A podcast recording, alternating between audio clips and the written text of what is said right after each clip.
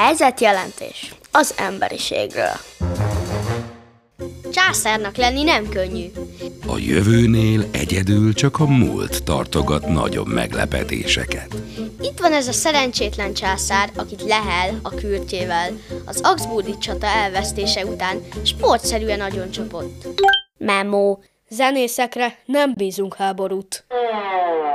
Valljuk be, nem elegáns egy vesztes meccs után az öltözőben leverni a győztesek edzőjét, de mi mégis tanuljuk ötödikben, sőt, vannak, akik osztálykidin elmennek a múzeumba is megcsodálni a lehelkürtjét.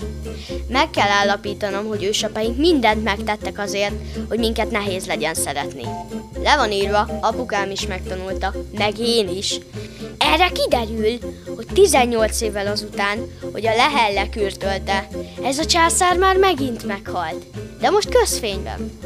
Ráadásul ezt a mondabeli Kondrátot Ottónak hívták, de hát ilyen ez a pop szakma.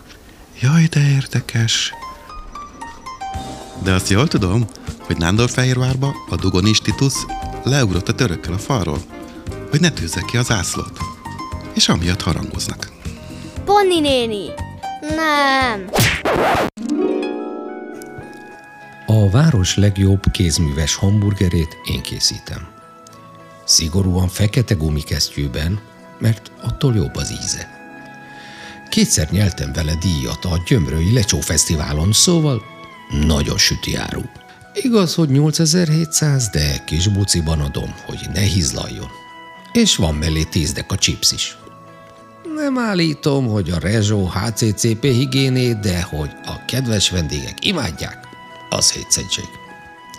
Az üzleti modellt még akaratján dolgoztam ki a König presszóban. Bár csak a szakács hallgatja a napközit, de hatással van rám. Példának okáért januárban lecseréltem a tavalyi olajat a fritőzben. Mondjuk megnyomja a költségeket, de jó érzés ez a társadalomtudatos életforma. Napközi. Minden délután 15-15-kor. Vagy ahogy az ördögírói mondaná. 50-50.